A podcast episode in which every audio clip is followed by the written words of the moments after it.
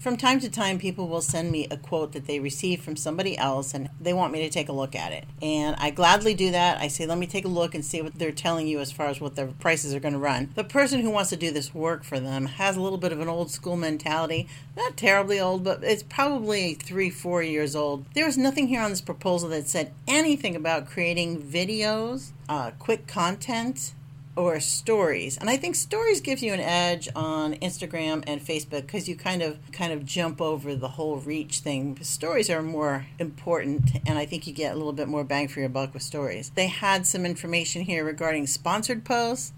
$500? I don't know. I would not do that. Event posting, you know, events are kind of by the wayside now on uh, Facebook and Instagram. They don't really get out there as much as you think they do. They've got a special section for it, but that doesn't really mean that everybody's getting notification of these events, even if you said you're going to the event or you're interested in the event.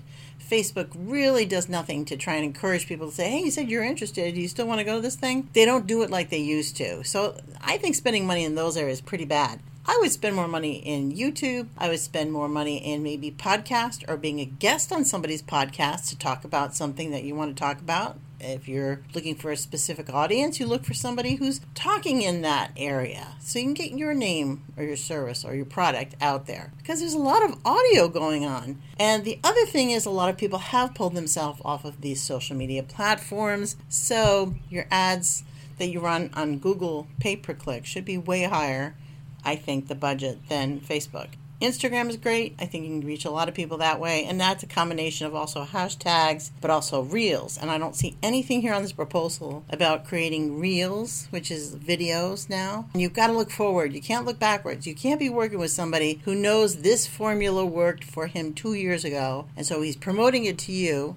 So make sure that when you do speak to somebody who's going to be doing some potential work for you, that you do have somebody else you can put some eyeballs on it and take a look at it. I would totally readjust this proposal. It's not as expensive as they think, but the content creation part is very important. You've got to make sure your message is correct. You've got to make sure you're bringing people to places where they can get more information on it. And also, oh, by the way, the other thing that they don't have on this proposal is Google My Business. You're not doing any posting or updates or anything on Google My Business. You know how that's very near to my heart part. So I'm like, wait a minute. Really have somebody else take a look at your proposals if you're getting something and you're not so sure. It's really hard when you do not know social media and you have got to decide who you're going to hire. So try and get somebody else who can look at this for you. This is Jan Rossi from Marketing Residency, and don't forget video, man put that on the top of your list. People like to be entertained with images and sound and music. It's so much easier.